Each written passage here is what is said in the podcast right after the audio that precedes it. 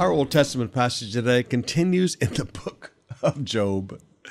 Oh, then Job answered and said, How long will you torment me and break me in pieces with words? Now, wow. So the friends, the friends' words were not comfort, they were torment. And he said, You break me in pieces with words. And now, brothers and sisters, one of the things you have to learn is when people are going through hard times, they don't need you to kick them when they're down. All right? I mean, forgive me, they don't need to be kicked when they're down. These ten times you have cast reproach upon me. Are you not ashamed to wrong me?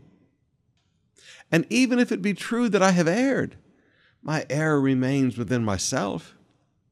If indeed you magnify yourselves against me, and make my disgrace an argument against me.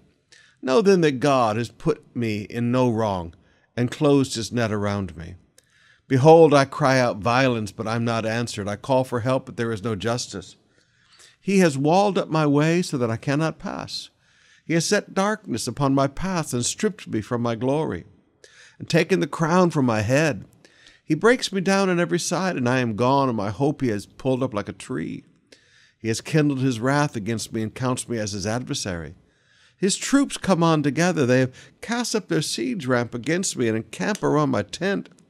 He has put my brothers far from me, and those who knew me are wholly estranged from me. My relatives have failed me. My close friends have forgotten me.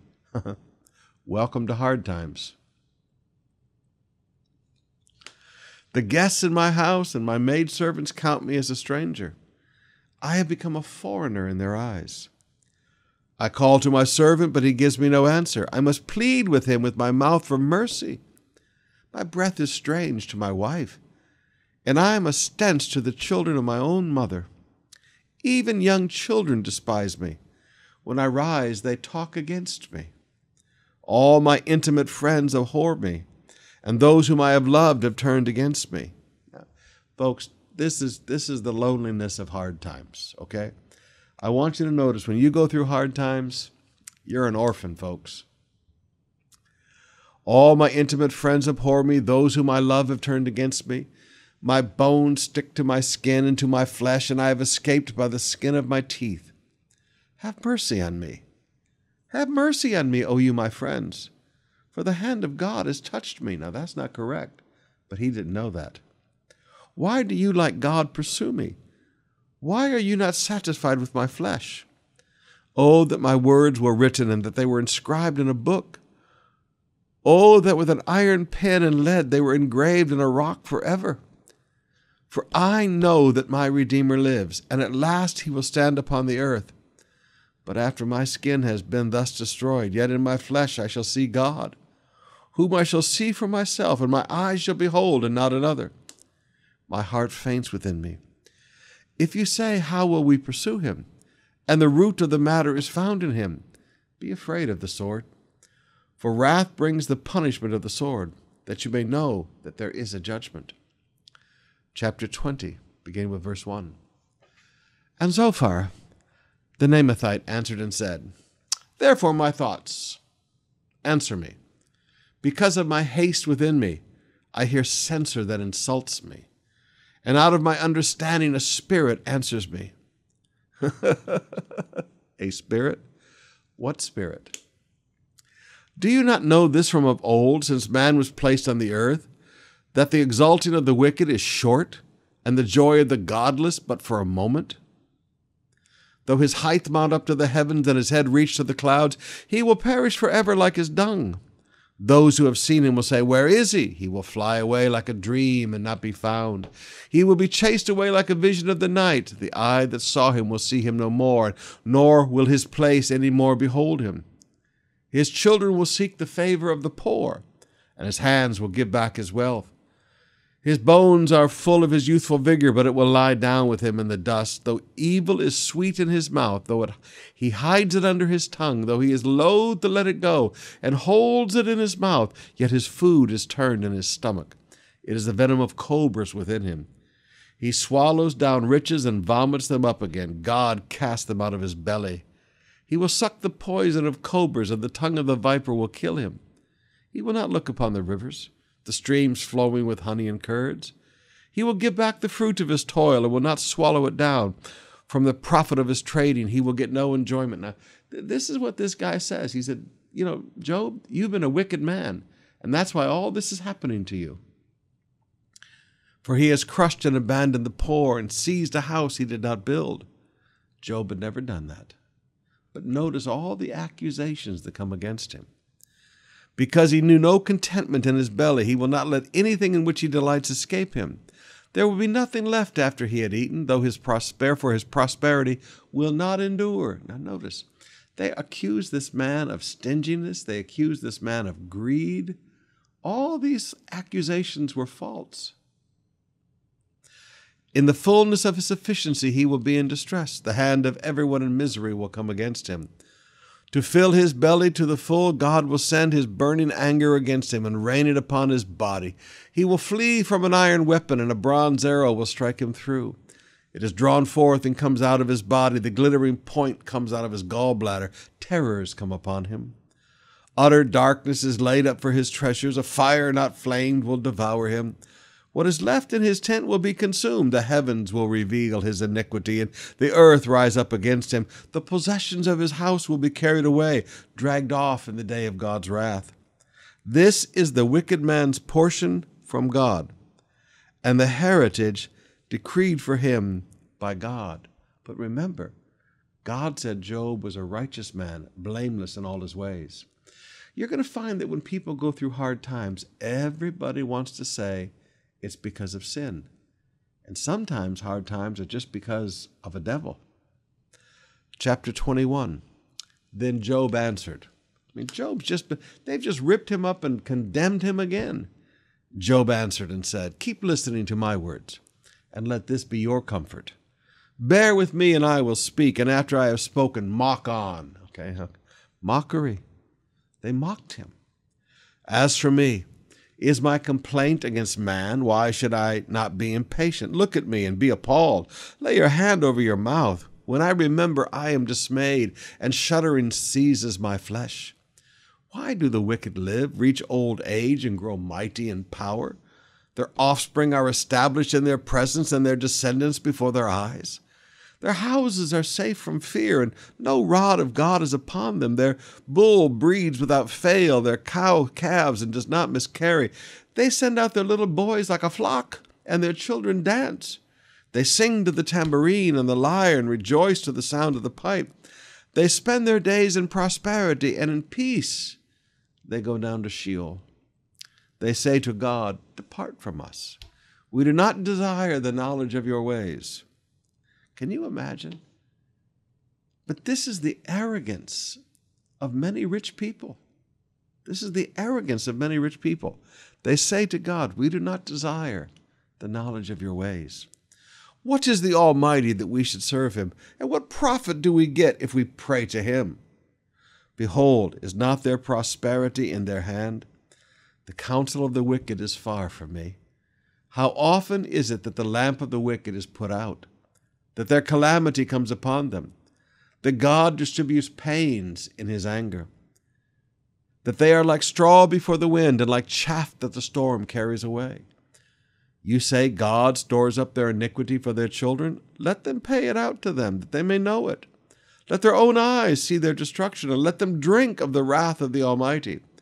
For what do they care for their houses after them, when the number of their months is cut off? Will any teach God knowledge, seeing that he judges those who are on high? One dies in his full vigor, being wholly at ease and secure, his pails full of milk, and the marrow of his bones moist. Another dies in the bitterness of his soul, never having tasted prosperity. They lay down alike in the dust, and the worms cover them. Behold, I know your thoughts, and your schemes to wrong me. But you say, Where is the house of the prince? Where is the tent in which the wicked live? Have you not asked those who travel the roads? And do you not accept their testimony? That the evil man is spared in the day of calamity, that he is rescued in the day of wrath? Who declares his way to his face, and who repays him for what he has done? When he is carried to the grave, watch is kept over his tomb. The clods of the valley are sweet to him, and all mankind follows after him, and those who go before him are innumerable. How then will you comfort me with empty nothings? There is nothing left of your answers but falsehood. Wow. You know, one of the things I like about Job, now he made mistakes, yes, but I like the fact that Job did not back down in the face of the lies and the mocking. He did not back down in the face of it. He said, You say that I have problems because of sin? No, I'm not going to let you sit here in condemnation on me. He said, How will you comfort me with your empty nothings? There's nothing left of your answers but falsehood, nothing left of your answers but lies. I like Job. He stood his ground. Now, yeah, he made some mistakes and there were things he didn't understand, and God had to teach him in a few chapters from now. But I like how Job stood his ground. And sometimes, brothers and sisters, you and I need to realize bad things happen to good people, and good things happen to bad people. You see, there is an ugly devil in this world. And a lot of times the devil just wants to hurt you because God's been bragging about you, because God has looked upon you and been proud of you. And the devil hates God. So the devil wants to hurt you because God loves you. And that's what's going on here with Job. And Job would not allow them to sit in judgment and condemnation on him. I like Job. All right, let's open up our hearts and spend some time in worship.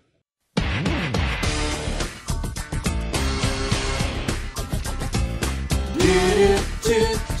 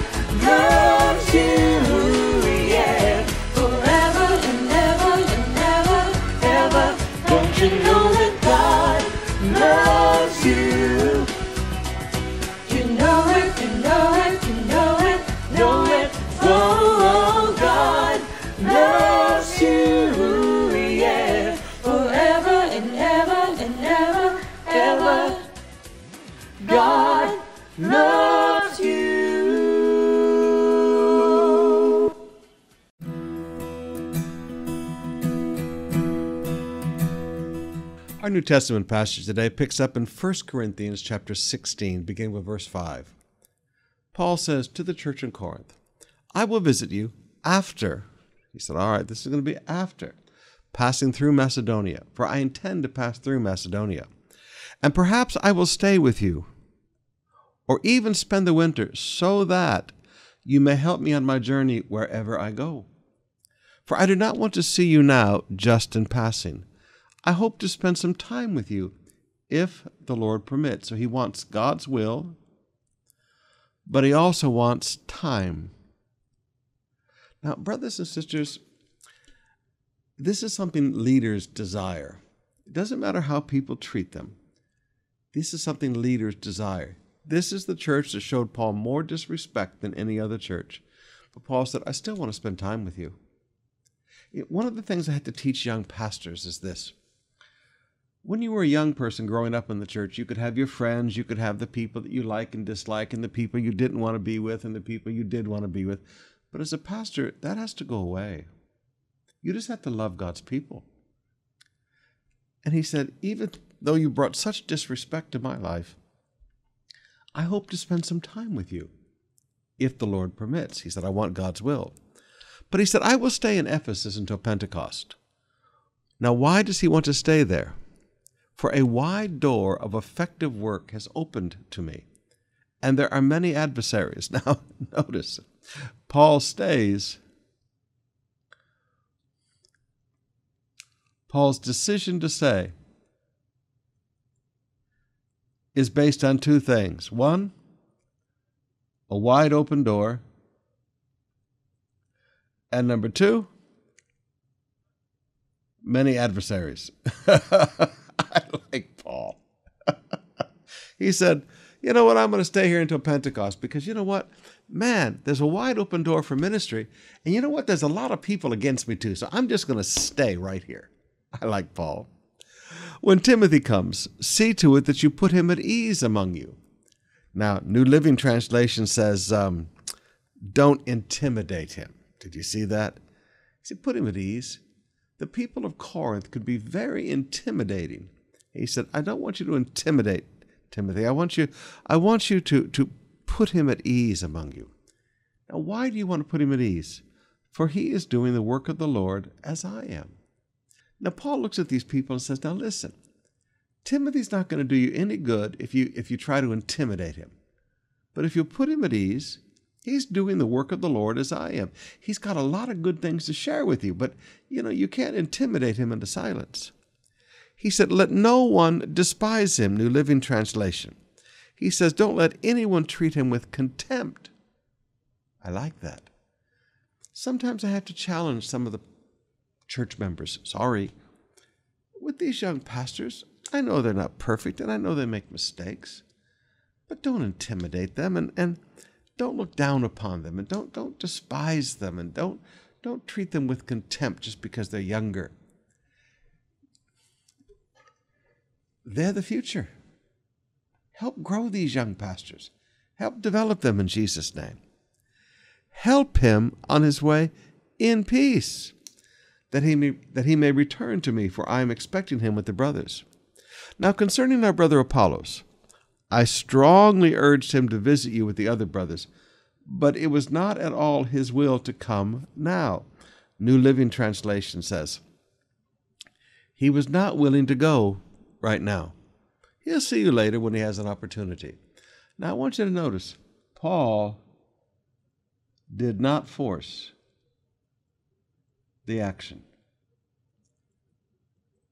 Well, I'm an apostle, Apollos, listen to me, and you go. He didn't do that. He said, I strongly urged him. See, to me, this is the type of leadership. And, and again, I know it brings disrespect because there are people, unless you command and boss and everything, people disrespect. But that's, that was not the Apostle Paul. And you know what? I don't think it was Jesus either. Jesus wants us to do things because we want to do them. Paul wanted Apollos to do this because he wanted to do this, not just because he was ordered to do it. This is why when we, we start talking to pastors about, all right, we're thinking about how would you like to go to Davao? How would you like to go to, to Kawit? How would you like to, to take over the church in Romblon that's been started? We asked the pastors, is this something you would like to do? Do you want to do this? Now, I know that doesn't sound corporate and that doesn't sound military, but it does sound like family. Now, there are some people, honestly, who cannot work with this type of leadership because they want to command and they want to boss. We, we've had pastors that when the young people disobeyed them, they made, the, they made a girl do squats until she wound up in the hospital with an asthma attack because they were forcing things to be done. I don't tolerate that kind of stuff around me. People should do things because it's in their heart to do it. He said it was not at all his will to come, but he will come when he has an opportunity. He said, Be watchful, stand firm in the faith, act like men, be strong. I like that. Be watchful, stand firm in the faith, act like men, be strong. Yeah. Let all that you do be done in love. Five commands. I like that. Five commands. Each one of those is a sermon. Be watchful. Stand firm in the faith. Act like men. Be strong. Let all that you do be done in love. I like that. Now I urge you, brothers, you know that the household of Stephanus were the first converts in Achaia.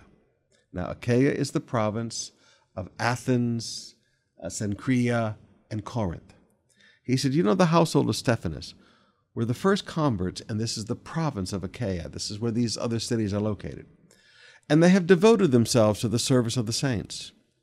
Be subject to such as these, and to every fellow worker and laborer. Now, New Living Translation brings it out just a little differently. He said, They are spending their lives in service to God's people. He said, I urge you, brothers and sisters, to submit to them and others like them who serve with such devotion. I like that. When you see people in the church that have given their lives for the work of God, submit to them and others like them because they serve with such devotion. He, said, now this is, this is the old timers. Old timers in ministry. Now, now, sometimes young people, you come up and you You've got this millennial attitude of you want everything now, but you're not willing to work for it.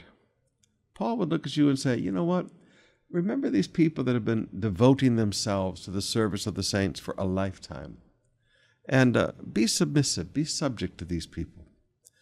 I rejoice at the coming of Stephanus and Fortunus and Achaicus, because they have made up for your absence.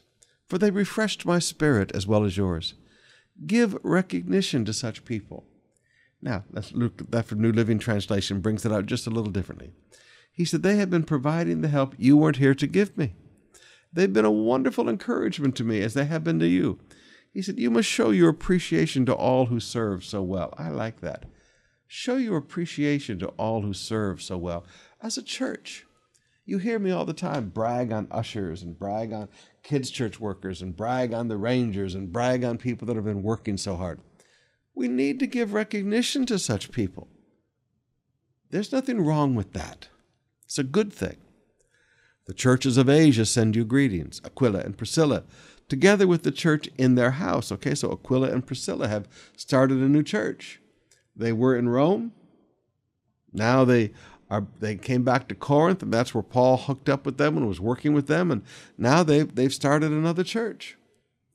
They send you hearty greetings in the Lord. All the brothers send you greetings.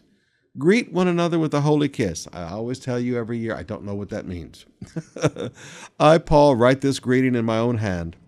If anyone has no love for the Lord, let him be accursed. O Lord, come.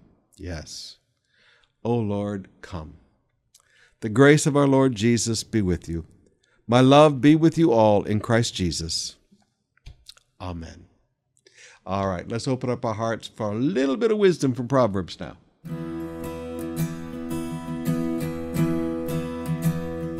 Proverbs 11, verse 1. A false balance is an abomination to the Lord, but a just weight is his delight. What delights God? Fairness. Now, he said, you know, in the market, There are people that have a false balance and they're always cheating everybody. But he said, you know, a just weight, that delights God. You want to delight God? You work in the market, have a, a just balance. When pride comes, then comes disgrace. Pride is a package deal. Pride is a package deal. It always brings with it disgrace. And they both come, okay? You know, they come. They're not dormant in a heart. They don't live there, they come. But with the humble is wisdom. I like that. When you humble yourself, when you live a humble life, there's wisdom there. The integrity, the transparency of the upright guides them. You often hear me talk about this. Being transparent before people. You know, now there will always be people who will use your integrity, use your transparency against you, but you'll find that one of the things that guides your life is your transparency. Really easy to make a decision. You have nothing to hide. Really easy to know what to do because you have nothing to hide. But the crookedness of the treacherous destroys them. This is why you don't need to fight back against treacherous, deceitful people. It'll always destroy them. Riches do not profit in the day of wrath, but righteousness delivers from death. Now, notice that. Riches won't help you on the day of judgment, but right living will save you from death. In the day of judgment, money doesn't help. The righteousness of the blameless keeps his way straight, but the wicked falls by his own wickedness. Now, now I want you to notice. And then notice here guidance and keeps his way straight. Notice this, this repetitive action. The integrity of the upright guides them. The righteousness of the blameless keeps his way straight. Notice the crookedness of the treacherous destroys them. The wicked fall by their own wickedness. The righteousness of the upright delivers them, but the treacherous are taken captive by their lust. They're, they're craving after other things. The ambition of the treacherous traps them. Now, there's a good truth. The ambitious of the treacherous traps them, but the godliness of good people rescues them. Get a hold of these truths. I mean, the book of Proverbs, you know, I know it's not the most exciting book in the Bible to read, but it is it is so full of wisdom and so will allow you to, to understand not just your heart, but the hearts of people around you. The ambition of treacherous people. When people are, are using deceit and treachery to fulfill their ambitions, it always traps them. Ambition can trap people. So, again, I want you to notice there's no need to war with these people. The treacherous are destroyed, they fall by their own wickedness, they're taken captive by their own lust, but the integrity of the upright guides them. The righteousness of the blameless keeps their way straight. The righteousness of the upright delivers them. You know, you just need to learn to live like this. Amen. All right, we're going to see you tonight, 7 o'clock sharp.